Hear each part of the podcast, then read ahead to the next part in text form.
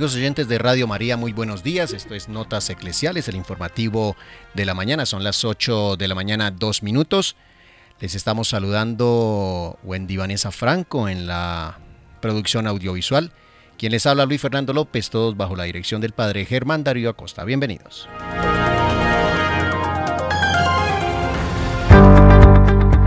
La opinión, el análisis Editorial en Radio María.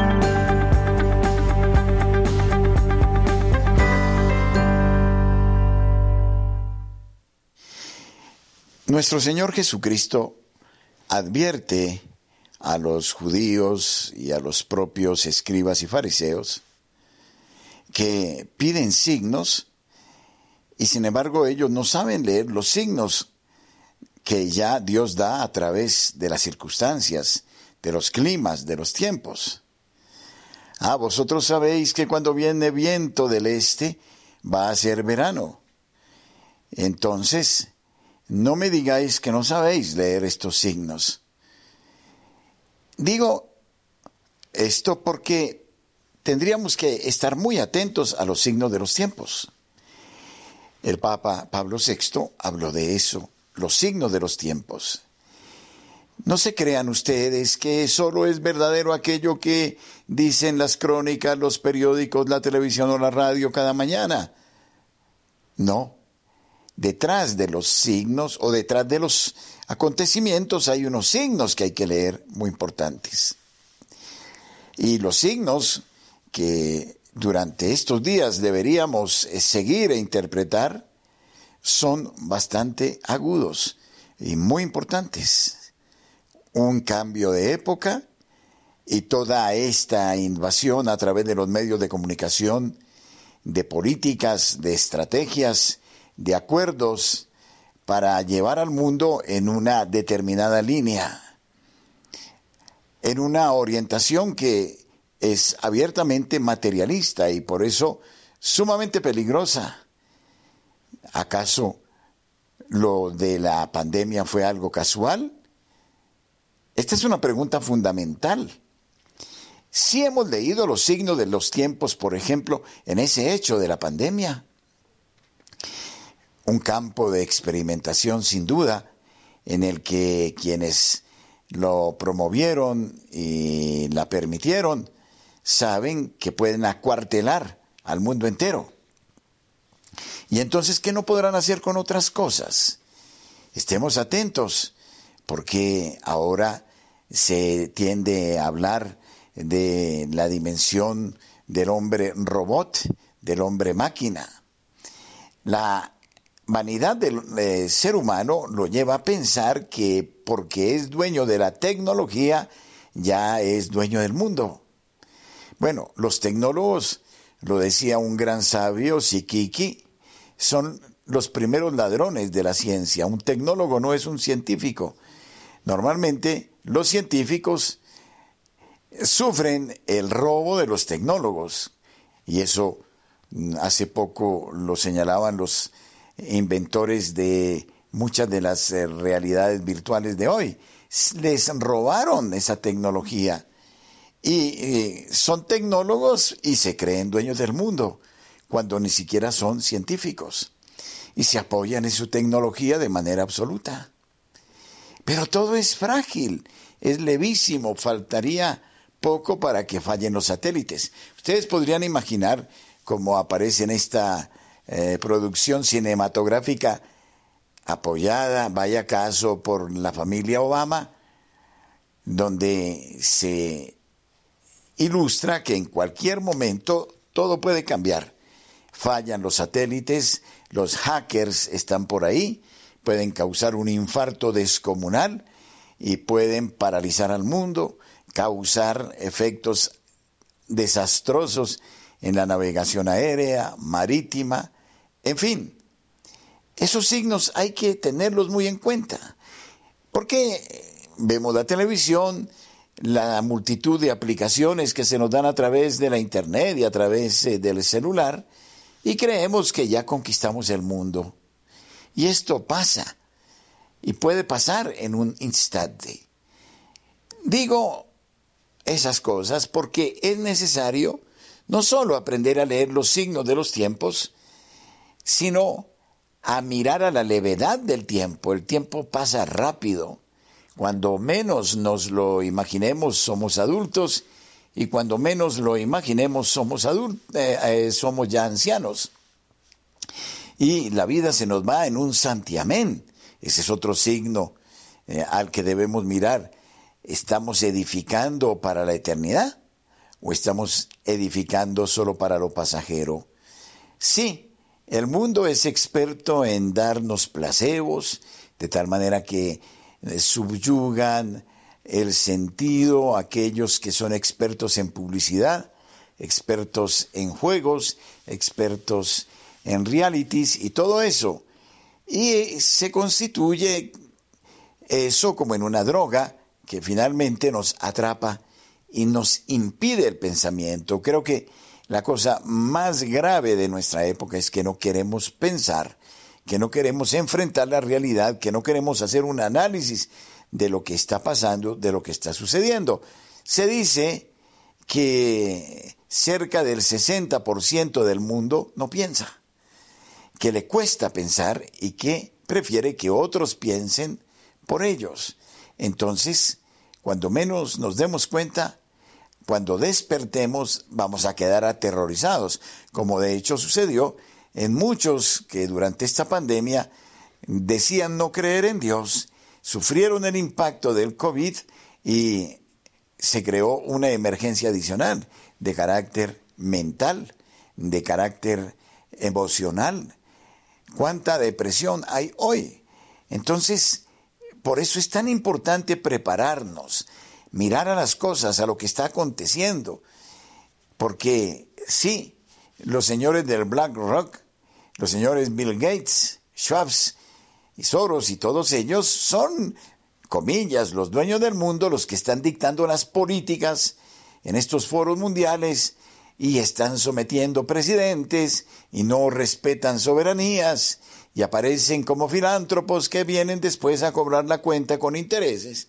Estos son los que tienen la suerte de la humanidad en sus manos.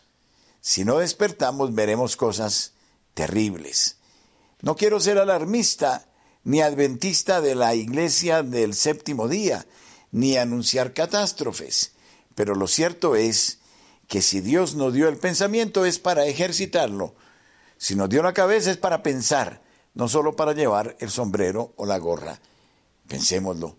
Los signos de los tiempos debemos interpretarlos y ellos nos ofrecen una permanente lectura del estado de salud del mundo y además nos invitan a trascender, a darle un motivo a nuestra vida que no está aquí, sino en el quien es alfa y omega, de quien a quien es el dueño de la historia, Jesucristo nuestro Señor.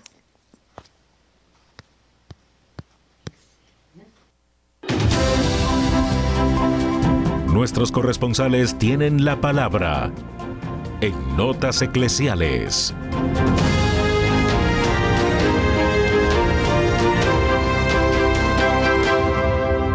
A las 8 de la mañana, 11 minutos, iniciamos esta ronda informativa por el país. Iniciamos en la Sabana Centro, departamento de Cundinamarca, con Edgar Muñoz. Edgar, buenos días.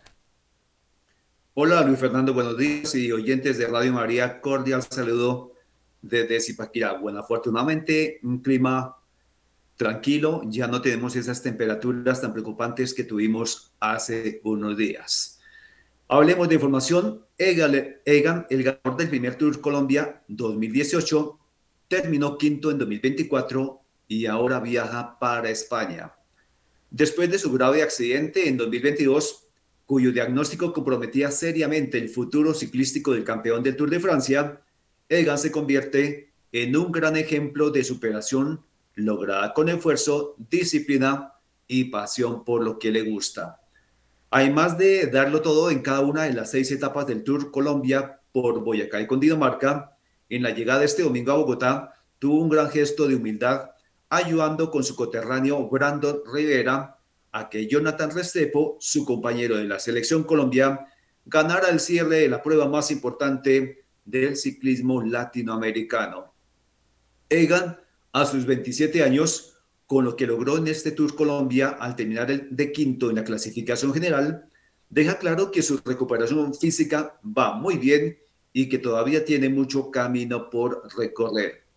Ahora el cipaquereño se irá para Europa con el Ineos Grenadiers y del 22 al 25 de febrero correrá en España la tercera edición de la prueba O Gran Camino, categoría 2.1 UCI, con una distancia de 502.5 kilómetros a lo largo de las cuatro provincias gallegas, atravesando 45 municipios. Cambiemos de tema, y esto es de interés para Bogotá y toda la región. Transmilenio unificó tarifas en 2.950 pesos. Desde ayer lunes 12 de febrero comenzaron a regir las nuevas tarifas del sistema de transporte público en la ciudad de Bogotá. En esencia, se congeló la tarifa del componente troncal y se unificó la del zonal en 2.950 pesos. Gracias a estos ajustes en las tarifas, los ciudadanos podrán realizar transbordos sin costo alguno, con máximo de dos en una ventana de tiempo de 110 minutos y hasta 6 en el día. La tarifa del SITP tuvo un aumento de 200 pesos, quedando ahora en 2.950. El costo del peaje de Transmilenio se mantuvo en los mismos 2.950 del año anterior. La unificación de los costos para las troncales y zonales busca reducir la evasión del pasaje por los colados y por otra parte se incentiva el uso completo del sistema en todos sus componentes. Transmilenio recomienda personalizar la tarjeta Tu llave para pagar el pasaje. El pasaje. Así los ciudadanos ya no tendrán que pagar transbordos siempre y cuando no se realice más de dos en una ventana de 110 minutos. Bien, para despedirme les cuento que mañana miércoles en el inicio de la cuaresma, la Catedral de San Luis hará un acto a las 12 del día para imposición de la ceniza. Esto será gratuito para todos los que asistan a la plazoleta del minero, que es la que antecede la entrada a Catedral de Sal. El acto está previsto a las 12 del día para inicio de la cuaresma aquí en nuestra primera maravilla turística de Colombia, la Catedral de Sal de Zipaquirá. Oyentes y compañeros de la mesa, tengan buen día y bendiciones. Edgar Muñoz desde Zipaquirá para Radio María Colombia. Muchas gracias, Edgar. Nos trasladamos a la zona norte del país, en la costa caribe. Julio Giraldo. Julio, buenos días. Muy buenos días a usted, mi querido amigo, su mesa de trabajo y por supuesto a toda la amable audiencia de Radio María en Colombia y el exterior. Y esto es lo que hoy hace noticia en Barranquilla y la costa norte colombiana. Hoy termina el carnaval de Barranquilla. Joselito no ha muerto, como me decía ahora el amigo José Luis, que ya había muerto, no. Aún pueden venir al entierro que es a las 4 de la tarde. El carnaval termina precisamente con este acto simbólico. ¿Qué significa la muerte de Joselito? Dice la historia que este fue un hombre que en los comienzos de los primeros carnavales Tomó tanto ron, en aquella época era ron blanco hecho en las casas, tomó tanto ron en los tres días y bailó tanto, que el martes a mediodía se murió de la rasca, del hambre y de la borrachera y del cansancio. Ese hombre entonces le pusieron el nombre de Joselito y es el que simbólicamente entierran hoy diciendo y anunciando que el carnaval ha terminado. Este desfile es famoso porque la reina se viste de negro, todo el mundo va de negro, van detrás del fétreo y le hacen ese entierro simbólico. Hay un balance positivo con respecto a la organización del carnaval, balance no solamente de los organizadores, sino también de la policía y las autoridades. En otro ángulo de la noticia, un contacto de incendio en la catedral el pasado viernes, en la Catedral Metropolitana de Barranquilla, el altar mayor, donde está el Cristo de la Libertad, obra del maestro Rodrigo Arenas Betancur, que en paz descanse. Allí comenzó un conato de incendio, sobre todo en el fondo, que es un mural hecho, se dice que poliotileno algo que es inflamable. No fue mucho el incendio, dice el párroco, que se quemaron como ocho o diez láminas de esas. Yo le diría a nuestro párroco, a manera de, de consejo, que no vaya a hacer ahora campaña para recuperar ese mural, que lo tumbe. Imagínense ustedes que Arenas Betancourt había diseñado para el fondo del Cristo un mar en todo su esplendor, el Cristo emergiendo del mar, que ahí está en el centro, y a los lados un cielo con gaviotas por todos lados. Era hermoso el diseño de Arenas Betancourt. Y eso lo cambiaron. Y lo hicieron por algo que son, perdóneme la expresión, unas nalgas que, que significan unos esclavos que están allí y están desnudos. Y no es por la desnudez, sino que eso no tiene nada que ver con el Cristo. Ojalá aprovecharan para quitar ese moral, mural, perdón. Bueno, para no aumentar más esto de las noticias hoy, para acordar, nos quedamos entonces con estas que he dado en el día de hoy, desde la ciudad de Barranquilla y para Radio María, Julio Giraldo. Muchas gracias, Julio. Nos vamos ahora a la ciudad de Cali. La información con Marta Borrero. Marta, buenos días. Hola, muy buenos días para todos. Cali sigue trabajando fuertemente para conseguir la sede de la COP16.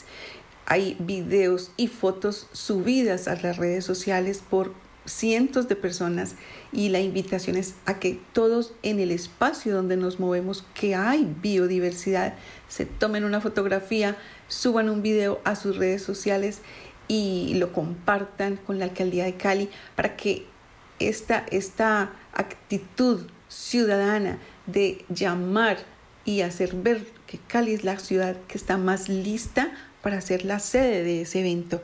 Definitivamente no lo decimos porque sí, pero Cali definitivamente es una ciudad que no hay que salir a la zona rural para encontrar biodiversidad. Somos una ciudad bendecida con siete ríos que bañan este Valle del Cauca y que hacen que la vegetación sea muy amplia, muy variada y obviamente las aves, los insectos, los reptiles.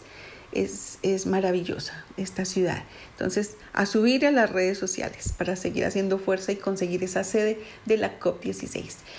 Eh, de otro lado, quiero decirles que Corfe Cali va a ser visitada y va a tener un control político.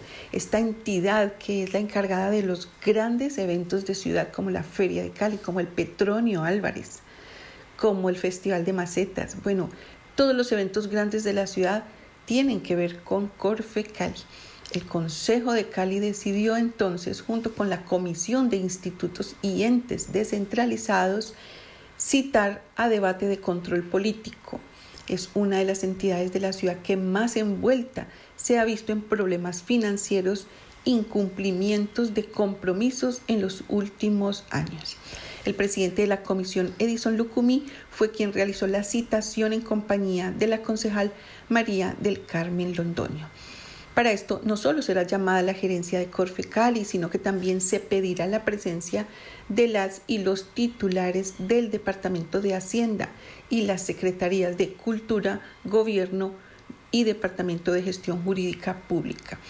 Según expresó el concejal Lucumí, esta situación, busca conocer el estado actual de Corfecali, sus finanzas y las creencias que mantiene en relación a las ferias del periodo 2020 a 2023.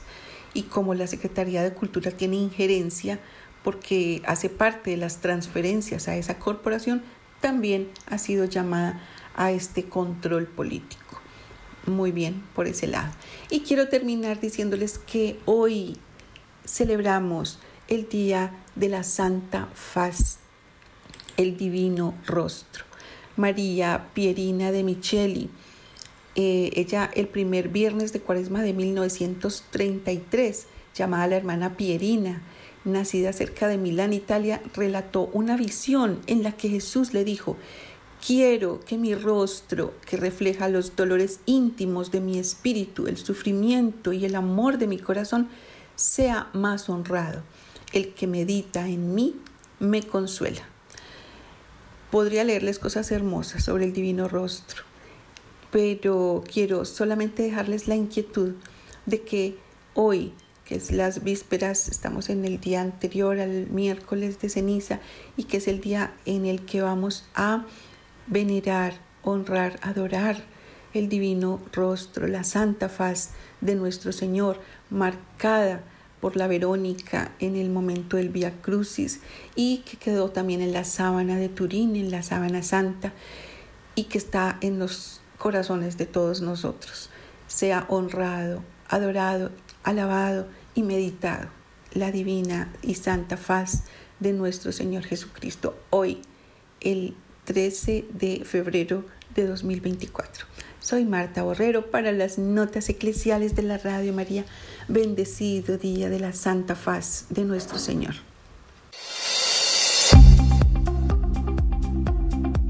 En el satélite Radio María, en Colombia, la gracia de una presencia.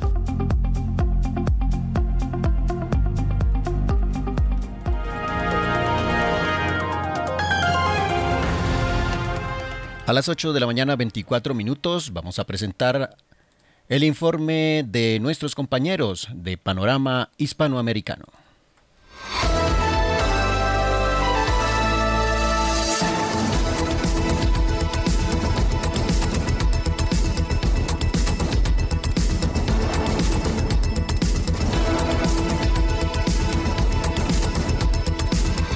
Bienvenido hermanos de habla hispana desde Radio María Panamá. Le damos la bienvenida a una edición más de Panorama Hispanoamericano.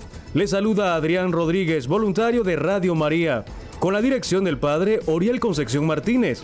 En esta emisión nos acompañarán con el acontecer de la iglesia en sus países nuestras emisoras de habla hispana. Radio María Brasil, Radio María Bolivia, Radio María El Salvador, Radio María Guinea Ecuatorial, Radio María Guatemala, Radio María México, Radio María Panamá, Radio María Paraguay, Radio María República Dominicana, Radio María Uruguay, Radio María Venezuela. Para esta edición contamos con el diálogo en directo junto a Alexander Duarte, promotor de Radio María República Dominicana. Damos inicio a las informaciones. Trasladamos nuestra señal hasta tierras guaraníes donde en la fiesta de San Blas, copatrono de Paraguay, le han dado la bienvenida al nuevo obispo de Ciudad del Este. Clara Figueredo nos informa. Bienvenida. Desde Paraguay, la tierra del dulce idioma guaraní, les saludamos en la paz de Cristo y nos unimos al panorama hispanoamericano. Quien les habla, Clara Figueredo. A continuación, nuestras informaciones. En la fiesta de San Blas, patrono secundario del Paraguay, Monseñor Pedro Collar Noguera tomó posesión canónica de la diócesis de Ciudad del Este. En la ceremonia participaron el cardenal Adalberto Martínez Flores, arzobispo de la Santísima Asunción, el nuncio apostólico Monseñor Eliseo Antonio Ariotti, Monseñor Guillermo Stecklin, ahora obispo emérito de Ciudad del Este, los obispos del Paraguay y todo el clero diocesano. Durante la homilía, Monseñor Collar expresó lo siguiente. La gran misión no es mía, es la de esta iglesia particular que lleva el nombre de Ciudad del Este. La misión que tenemos es la de Jesús, misión en obras y palabras, misión en confianza, misión en entrega, misión en promover la cultura del encuentro, del diálogo, del cuidado, y del buen trato. En esta misión, hermanos y hermanas en la fe, debemos de tener muy presente a los pobres. Hablar de los pobres es hablar de aquellos que son bienaventurados, es hablar de la gran mayoría y tantas veces empobrecidas, es hablar de aquellos a quienes el Señor Jesús ama con predilección es hablar de asentamientos marginales, es hablar de jóvenes desocupados, es hablar de indígenas desposeídos, es hablar de aquellos en cuyo nombre seremos juzgados, de jóvenes víctimas de las drogas. Es por encima de todo decir que la iglesia adquiere credibilidad por su relación de amistad fraterna y de servicio con los más pobres y necesitados, y es fiel a su misión en las huellas de sus santos. Un santo latinoamericano decía, acabar con la miseria es imposible, pero luchar contra ella es deber sagrado. Eso nos obliga a todos a trabajar por la persona y su dignidad. Después de la Santa Misa, los fieles compartieron un almuerzo de confraternidad en el marco de la bienvenida al nuevo obispo y continuaron los festejos patronales. De esta manera ha sido nuestra participación en el panorama hispanoamericano. Será hasta nuestro próximo encuentro. Ñandeyara Tapendero Basá. Que Dios les bendiga.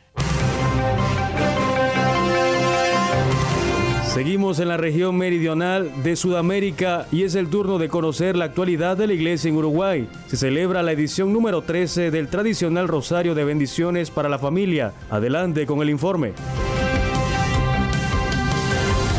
Queridos amigos de Panorama Hispanoamericano, los saludamos con gran alegría desde Uruguay. Estas son las noticias de nuestra iglesia. En la tarde del 27 de enero se celebró la edición número 13 del tradicional Rosario de Bendiciones para la familia, un apostolado donde los laicos trabajan al servicio de la Iglesia.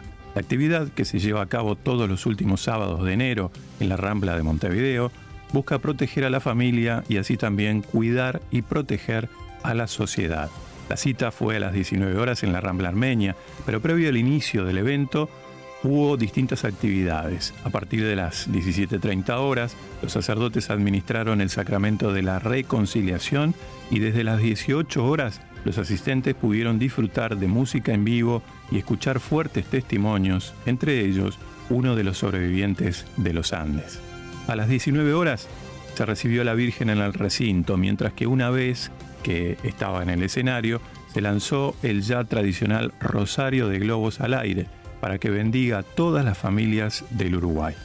A las 20 horas se comenzó puntualmente el rezo del Santo Rosario, que se extendió hasta las 21 horas.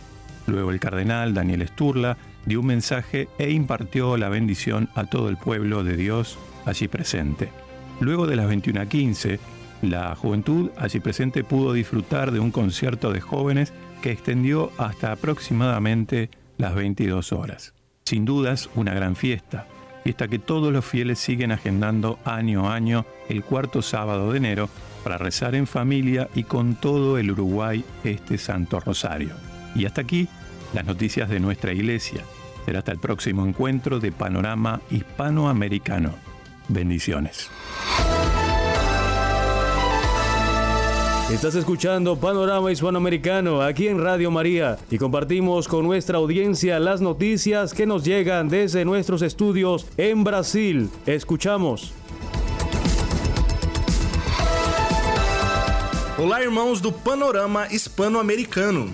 Sejam bem-vindos. Aqui é Alex Gonino da Rádio Maria Brasil e estou trazendo as principais informações da igreja no Brasil. A Igreja do Brasil se prepara para a campanha da Fraternidade 2024.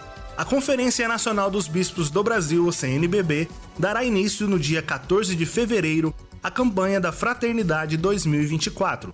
Coincidindo com o tempo da Quaresma, a campanha desse ano tem como tema Fraternidade e Amizade Social e o lema Vós sois todos irmãos e irmãs. O secretário executivo de campanhas da CNBB Nacional, padre Jean Paul Hansen, revelou que o tema dessa campanha foi escolhido dois anos atrás, no início de 2022. Ele enfatizou que a campanha da Fraternidade, que completa 60 anos, é um projeto nacional que visa a conversão pessoal, comunitária e social, sendo um convite aberto a todas as pessoas de boa vontade durante a quaresma. Segundo ele, a campanha consegue alcançar lugares onde outros projetos da CNBB não conseguem chegar.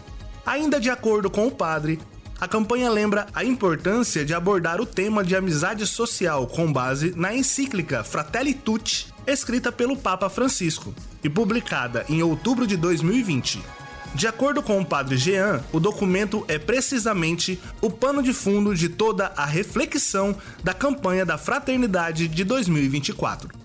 Todos os 19 regionais da CNBB se prepararam por meio do Seminário Nacional ocorrido em Brasília no ano passado, onde foram formadas lideranças diocesanas a fim de chegar à reflexão da campanha a várias localidades brasileiras. A abertura oficial vai ser na quarta-feira de cinzas, em Brasília, na sede da CNBB, e também no Santuário Nacional de Aparecida, em São Paulo, no dia 18 de fevereiro, primeiro domingo da quaresma. Todos os materiais para a campanha da Fraternidade 2024, incluindo o texto base, o cartaz e outros recursos, já estão disponíveis para aquisição no site oficial da campanha, campanhas.cnbb.org.br. Encerramos aqui o panorama hispano-americano. Foi uma alegria estar com vocês. Nos encontramos no próximo programa. Rádio Maria Brasil, uma voz católica em sua casa. Continuamos ahora con las noticias de Bolivia. El gran canciller de la Universidad Católica San Pablo y arzobispo de Cochabamba se ha encontrado con el Papa Francisco en el marco de la conferencia La Universidad y la Iglesia. Vanessa Ríos con el informe. Un cordial saludo desde Radio María Bolivia para todos los oyentes de Panorama Hispanoamericano junto a la gran familia mundial de Radio María. Comenzamos este resumen. El gran canciller de la Universidad Católica Boliviana y arzobispo de Cochabamba se encuentra con el Papa Francisco. Del 18 al 19 de enero se llevó a cabo en Roma, Italia, la conferencia La Universidad de la Iglesia, el futuro de la Universidad Católica en la ocasión del centenario de la Federación Internacional de Universidades Católicas. Monseñor Óscar Aparicio Céspedes, arzobispo de Cochabamba y gran canciller de la Universidad Católica San Pablo, participó de este encuentro representando a nuestra casa de estudios. Gracias a la tecnología pudimos contactar con Monseñor Aparicio, quien nos concedió una entrevista sobre su participación en este encuentro. Para el gran canciller, el encuentro fue un espacio de reflexión y de grandes desafíos en torno a los 100 años de la FIUC. Asimismo, ha destacado las diferentes conferencias que se tuvieron donde el hilo común fue la importancia de trabajar en unidad en torno a la Iglesia, la evangelización y su responsabilidad de favorecer el desarrollo de las personas en la realidad actual en la que vive el mundo. Con relación al tema central de esta conferencia y el futuro de las universidades católicas, afirmó que el debate continúa, aunque por nuestra naturaleza estamos llamados a continuar promoviendo los valores humanos y cristianos propios de nuestra identidad, tal y como lo afirmó el cardenal José Tolentino de Mentka, prefecto del Dicasterio para la Cultura y la Educación. Monseñor Aparicio describe esta visita como un momento fraterno con el Santo Padre y lleno de esperanza ya que se siente la pertenencia de las universidades a la Iglesia Católica. La recomendación del Papa a todos nosotros se centró en la idea de trabajar desde el humanismo auténtico. En otra información, cuadragésimo Encuentro Nacional de la Pastoral Juvenil Vocacional motiva la misión del discipulado de 250 jóvenes a nivel nacional. El cuadragésimo Encuentro Nacional de la Pastoral Juvenil fortaleció la misión del Discipulado de Jesús en 250 jóvenes que asistieron a nivel nacional de 17 jurisdicciones que se realizó en la región de Uyuni del departamento de Potosí. La misma culminó el 19 de enero.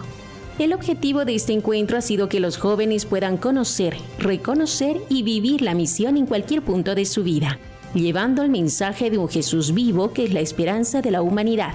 Así lo expresaba Yamir Ticón Alimachi, responsable nacional de Pastoral Juvenil Vocacional del área de comunicación eclesial de la Conferencia Episcopal Boliviana, bajo la presidencia de Monseñor Renan Aguilera, obispo de la diócesis de Potosí y de la Juventud en Bolivia. La pastoral juvenil forma integralmente al joven siguiendo un proceso de crecimiento del discipulado en la fe, propiciando un encuentro con Cristo para que desee el discernimiento vocacional, iluminado por el Evangelio, Así que asuma su realidad, crezca en su pertenencia en la iglesia y asuma un compromiso misionero. Eso fue todo en cuanto a la información en Bolivia. En el informe estuvo Vanessa Ríos. Volvemos a Estudio Central de Radio María en Panamá. Gracias Vanessa por tu informe. Conozcamos ahora el resumen eclesial desde Venezuela. Se celebró la Asamblea Anual Ordinaria de la Organización de Seminarios de este país. José Gregorio Molina nos amplía. Desde Venezuela enviamos un cordial saludo para nuestros hermanos de habla hispana y nos unimos con nuestro resumen eclesial de este día. Se celebró la Asamblea Anual Ordinaria de la Organización de Seminarios de Venezuela. El encuentro fue dirigido por el padre Alexis Piña, director del Centro de Ministros Ordenados y Vida Consagrada. Contó con la presencia de 18 directores y rectores de los seminarios diocesanos del país. El primer día de trabajo fue dedicado a revisar los estatutos de OSBEN y recibir propuestas para su adecuación a las nuevas exigencias de la formación sacerdotal. Se dedicó tiempo a los protocolos de prevención de los seminarios. Esta jornada de reflexión fue dirigida por la doctora María Enrica Caraballo y la licenciada Erika de Gibson miembros de la Comisión Nacional del Buen Trato, Salvaguarda y Prevención. En horas de la tarde se realizaron las elecciones para los cargos de vicepresidente, tesorero y dos suplentes de la Junta Directiva de OSBEN. Los directores y rectores de los seminarios recibieron la visita del director del Centro de Animación para la Conversión Pastoral y misionera del Secretariado Permanente del Episcopado Venezolano, presbítero Ricardo Guillén, quien compartió las orientaciones del plan trienal de este secretariado. Entre las propuestas adelantadas para la formación de los seminaristas que serán acompañadas con la colaboración de las obras misionales pontificias se encuentran implementación de la cátedra de misionología en todos los institutos de formación teológica y seminarios de Venezuela, experiencias misioneras adyentes para los seminaristas y formando religiosos durante la época pastoral y de síntesis vocacional y formación de profesores de misionología. El encuentro terminó con el compromiso de fortalecer los espacios de formación y espiritualidad misionera en los seminarios que contribuyan a la salida misionera del futuro clero.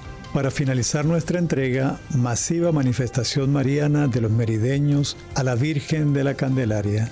Con un auténtico fervor religioso y popular, se realizó en la parroquia Santiago Apóstol de la Punta la solemnidad de Nuestra Señora de la Candelaria, festividad que se realiza desde hace más de 120 años, cuando apareció la Virgen de Zumba. La Eucaristía la presidió el presbítero Edward Molina Escalona y un grupo de sacerdotes de la Arquidiócesis de Mérida. Durante la celebración se realizó la bendición del manto de la Virgen y las velas de la Candelaria que nos recuerda la luz del bautismo. Los vasallos renovaron sus promesas de amor y fidelidad a la Virgen y a la cofradía. Las capas de cada uno de los vasallos también fueron benditas por el celebrante. Al finalizar la Eucaristía, la multitud, en procesión, recorrió las principales calles de la parroquia al compás de la buena música y dos hermosos caballos que bailaron y danzaron. De esta forma concluimos nuestra entrega de esta semana, bajo la dirección de Monseñor Tulio Ramírez. Locución José Gregorio Molina. Nos despedimos hasta una nueva edición de Panorama Hispanoamericano. Dios nos bendiga. Seguimos compartiendo con nuestros oyentes la información de la iglesia en nuestra región. Desde estas tierras debemos informarles que el pasado 31 de enero la comunidad salesiana en Panamá se unió en celebración por la solemnidad de San Juan Bosco, padre y maestro de la juventud. Joshua Lucero con la información. Gracias compañeros y colegas de Radio María. Hoy les acompaña su servidor Joshua Lucero, saludando a todos los oyentes de Hispanoamérica. Iniciamos con la actualidad de nuestra iglesia en Panamá. El pasado 31 de enero, la comunidad salesiana en Panamá se unió en celebración por la solemnidad de San Juan Bosco, padre y maestro de la juventud, con el lema El sueño que hace soñar, un corazón que transforma lobos en corderos, en conmemoración de los 200 años del primer sueño que marcó la vida vocacional del santo. La jornada estuvo llena de significado y devoción. Durante todo el día en diversas misas se administró el sacramento de la confesión, permitiendo a los fieles renovar su fe y reconciliarse con Dios. El arzobispo de Panamá, Monseñor José Domingo Ulloa, presidió la Eucaristía Eucaristía previa a la esperada procesión que congregó a nacionales y extranjeros en un acto de unidad y fervor religioso. Con cantos, oraciones y una atmósfera de alegría, la procesión recorrió las calles culminando esta importante manifestación de fe pública. Al sonar de las campanas y con pañuelos blancos en alto, los presentes demostraron su devoción y agradecimiento. Radio María Panamá estuvo presente desde las primeras horas de la mañana, brindando cobertura de esta importante festividad de la juventud católica. El reciente cierre del Diplomado de Observación organizado por la Comisión de Justicia y Paz junto a la Universidad Santa María la Antigua fue marcado por la destacada presencia del cardenal Óscar Andrés Rodríguez Maradiaga como orador principal. Ante una audiencia compuesta por diplomados, sacerdotes, candidatos políticos e invitados especiales, el cardenal abordó el tema de la buena política en la Fratelli Tutti. El objetivo principal del diplomado era formar a observadores y capacitadores para las elecciones generales del 5 de mayo de 2024, quienes desempeñarán un papel crucial en la promoción de una participación electoral informada y consciente. Durante su intervención, el cardenal Maradiaga enfatizó la importancia de una política saludable y una economía orientada al bien común para la construcción de una sociedad más justa y solidaria. Subrayó el papel esencial de los observadores en sembrar la verdad y el honor en el proceso electoral, promoviendo un voto basado en valores y no en personas. Asimismo, destacó el deber de los observadores de irradiar bondad y formación después de las elecciones, contribuyendo así al fortalecimiento de la democracia y al respeto por la verdad y la libertad. De esta manera concluimos las notas de Panamá en Panorama Hispanoamericano. Hoy comunicando su servidor, yo soy Lucero. Adelante Adrián con más información. Gracias Joshua. Compartimos las noticias desde Radio María Guatemala. Mensaje de los obispos al culminar la reunión plenaria de la conferencia episcopal. Leslie Velázquez con la noticia. Saludo cordial desde Radio María Guatemala a todos nuestros queridos amigos de Panorama Hispanoamericano. Fraternal abrazo de nuestro padre director, el sacerdote Manuel Abad, y de quien les habla, Leslie Velázquez. A continuación, el detalle de las noticias. El pasado 26 de enero se culminó la reunión plenaria de la Conferencia Episcopal de Guatemala, la cual, como es usual, concluyó con una conferencia de prensa, donde dieron a conocer un comunicado a los medios de comunicación. Entre otros puntos, los obispos afirmaron lo siguiente. Hemos centrado nuestra atención de manera especial en el camino sinodal, en el que la Iglesia entera está comprometida y en el que también nosotros estaremos implicados en este año.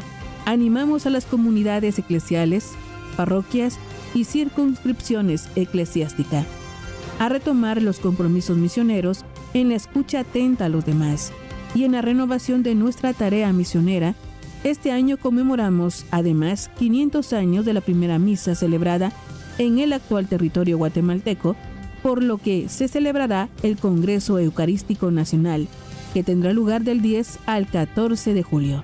El año 2024 ha de ser también un año de oración para preparar el año jubilar 2025, convocado por el Papa Francisco. Hemos considerado la importancia que tiene en este momento que nuestro camino sinodal incida en el bienestar del país. Que el reino de Dios que nuestro Señor Jesucristo anunció e inauguró crezca y se difunda. Sigue siendo un reto de fortalecimiento de un Estado democrático, al ser tan débil el que vivimos en Guatemala. Por lo que dirigimos a nuestros hermanos guatemaltecos en este año en que la política marca una nueva etapa. Este comunicado, que posee 13 numerales y que solo hemos citado algunos puntos, fue firmado por Monseñor Rodolfo Valenzuela Núñez, obispo de la Verapaz y presidente de la Conferencia Episcopal de Guatemala, y de Monseñor Antonio Calderón Cruz, obispo de San Francisco de Asís, Jutiapa, y secretario general de la Conferencia Episcopal de Guatemala. Nos despedimos Agradeciendo su atención al presente informe desde Radio María Guatemala, un saludo respetuoso y cordial de quien le saluda Leslie Velázquez y de nuestro director de programación, Padre Manuel Abad. Hasta una próxima. Viajamos al Caribe de nuestra América. Casa de la Juventud presenta el folleto Pascual Juvenil 2024. Desde Radio María República Dominicana, Juan Hernández y Wilson Reyes con la información.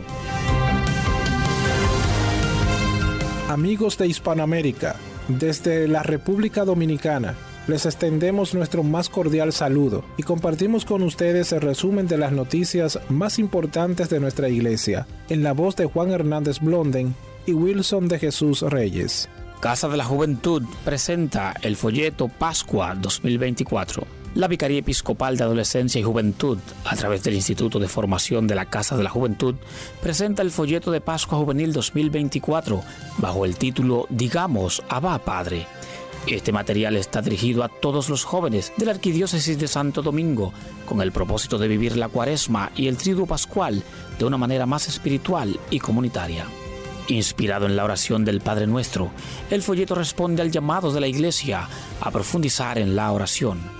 Su estructura se divide en tres secciones, el Padre, los jóvenes y el cielo. Cada sección incluye el Evangelio del Domingo, una reflexión, un compromiso, un texto bíblico para la oración y una canción para ambientar el tema. Movimiento de Cursillos de Cristiandad realiza encuentro con jóvenes. Jóvenes procedentes de distintos puntos del Gran Santo Domingo se dieron cita en el primer encuentro, Dame media mañana y te haré, organizado por el Movimiento de Cursillos de Cristiandad a través de su vocalía de la juventud.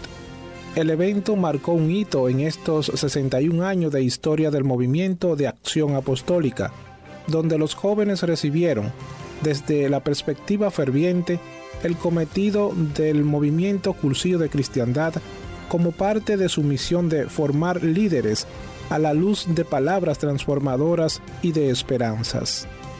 Las palabras de bienvenida estuvieron a cargo del director del movimiento de cursillos de cristiandad, César Curiel de Moya. Estamos llenos de entusiasmo y mucha ilusión, rejuveneciendo la fe con ustedes, mis queridos jóvenes.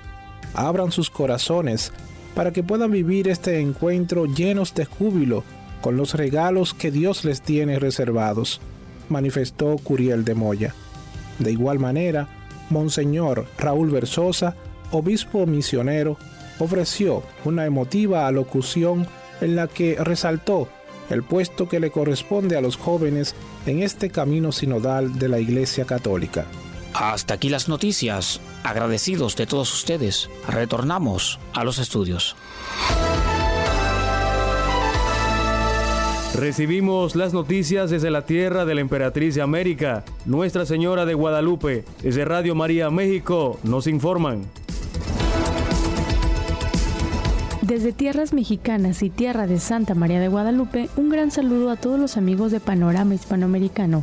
Al nombre de nuestro director editorial, el padre Jorge Antonio Luna Casillas, damos a conocer la información de nuestro acontecer en nuestra República Mexicana. El Papa Francisco nombra a nuevo obispo de Autlán en México el Papa Francisco nombró nuevo obispo de Autlán, Jalisco, a Monseñor Eduardo Muñoz Ochoa, de 55 años, quien hasta el momento se desempeñaba como obispo auxiliar en la Arquidiócesis de Guadalajara. El anuncio lo realizó la oficina de prensa de la Santa Sede este 7 de febrero y fue también difundido por la Anunciatura Apostólica en México a través de la Secretaría General de la Conferencia del Episcopado Mexicano, SEM. Al mismo tiempo, el Santo Padre aceptó la renuncia al gobierno pastoral de la diócesis de Autlán de Monseñor Rafael Sandoval Sandoval, que en abril del 2024 cumplirá 77 años. Autlán de Navarro está ubicado a 192 kilómetros al suroeste de la zona metropolitana de Guadalajara, Jalisco. La diócesis atiende pastoralmente a cerca de 300.000 fieles católicos. Monseñor Eduardo Muñoz Ochoa nació el 13 de octubre de 1968 en Guadalajara, Jalisco. Concluyó sus estudios teológicos en el Seminario de Guadalajara y recibió el orden sacerdotal el 22 de mayo de 1997. Fue formador y profesor de los seminarios de la Arquidiócesis de Guadalajara. El 27 de noviembre del 2020, el Papa Francisco lo nombró obispo auxiliar de Guadalajara. Nuevo beato mexicano será elevado a los altares en la Basílica de Santa María de Guadalupe. El padre Moisés Lira Serafín, sacerdote mexicano y fundador de la Congregación de las Misioneras de la Caridad de la Inmaculada, será beatificado el próximo 14 de septiembre en una solemne misa que se llevará a cabo en la Basílica de Santa María de Guadalupe en la Ciudad de México. La noticia fue confirmada el 30 de enero por los misioneros del Espíritu Santo, congregación a la que perteneció el padre Moisés Lira Serafín. La beatificación ha sido posible luego de que el Papa Francisco Francisco aprobara el pasado 14 de diciembre el decreto del Dicasterio para las Causas de los Santos que reconoce el milagro atribuido a la intercesión del hasta ahora venerable sacerdote. El milagro atribuido a su intercesión es la inexplicable curación de un bebé en el vientre de su madre. La historia se remonta al 2004 en el estado mexicano de Guanajuato, donde una familia se enteró que la bebé que esperaban tenía el diagnóstico desgarrador de hidropesia fetal no inmunde conocida por causar la muerte del bebé antes o después del parto. La madre se encomendó a la intercesión del padre Moisés Lira Serafín. En la semana 26, una nueva valoración médica reveló que la bebé estaba perfectamente sana. Este milagro confirmado será el que llevará al sacerdote a la beatificación dos días antes del aniversario 131 de su nacimiento. El Papa Francisco concede indulgencia plenaria por los 500 años de los franciscanos en México. En el marco de la conmemoración por los 500 años de la presencia franciscana en México, el Papa Francisco a los franciscanos de la Orden de los Hermanos Menores en el país otorgar el año jubilar y la indulgencia plenaria a quienes visiten cualquier iglesia franciscana y participen en los ritos jubilares o se tomen un tiempo para meditar. El Papa Francisco concede benignamente la indulgencia plenaria en las condiciones acostumbradas para ser ganadas por los fieles arrepentidos y movidos por el amor divino. A partir del 26 de diciembre del 2023 y hasta el día 26 de diciembre del 2024. Establece el derecho aprobado por la Penitenciaría Apostólica de la Santa Sede en el marco de los 500 años de la llegada de los franciscanos a México. El objetivo de que el Papa Francisco otorgue la indulgencia plenaria con motivo de los 500 años de la llegada de los franciscanos a México es acrecentar la piedad de los fieles y la salvación de las almas. Hasta aquí la información más importante de nuestra República Mexicana. Estuvo con ustedes Diana Casillas y David Pérez Ramos. Regresamos los micrófonos a cabina. Nos trasladamos a África para conocer la actualidad de la iglesia en Guinea Ecuatorial. El arzobispo de Malabo insta la solidaridad en la Jornada Mundial del Enfermo. Felisa Bolecac nos comparte.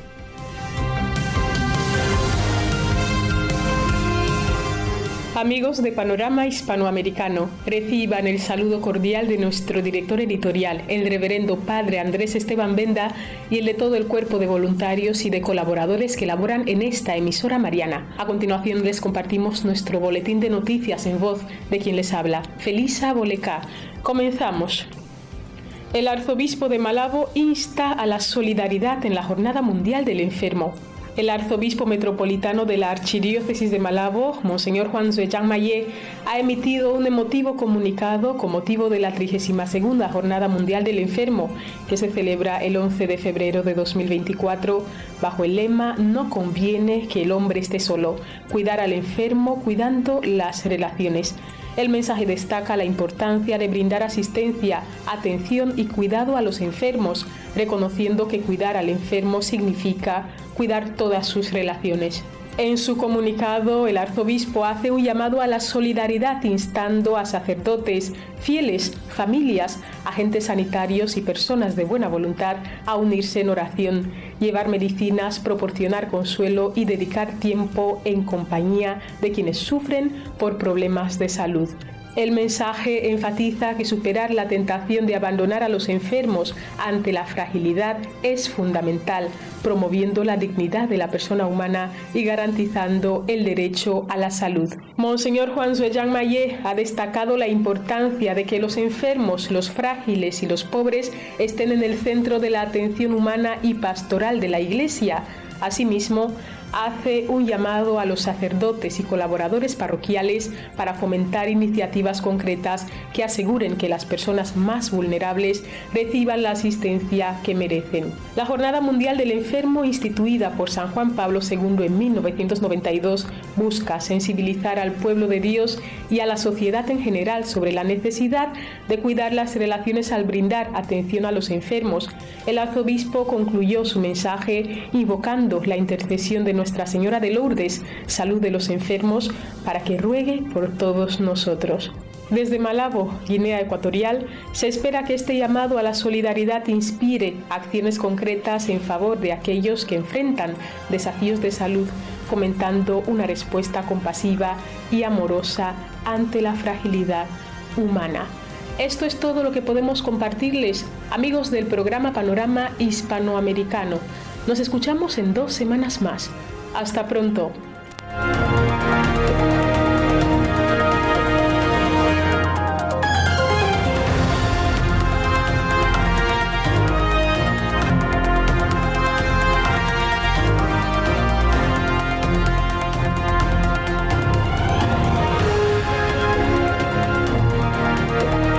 Estimados oyentes, una edición más de Panorama Hispanoamericano. Desde nuestros estudios en Ciudad de Panamá, se despide su servidor Adrián Rodríguez, voluntario de Radio María, agradeciéndoles su sintonía. Nos encontraremos la próxima semana para continuar informándoles la actualidad en nuestra región. Dios les bendiga.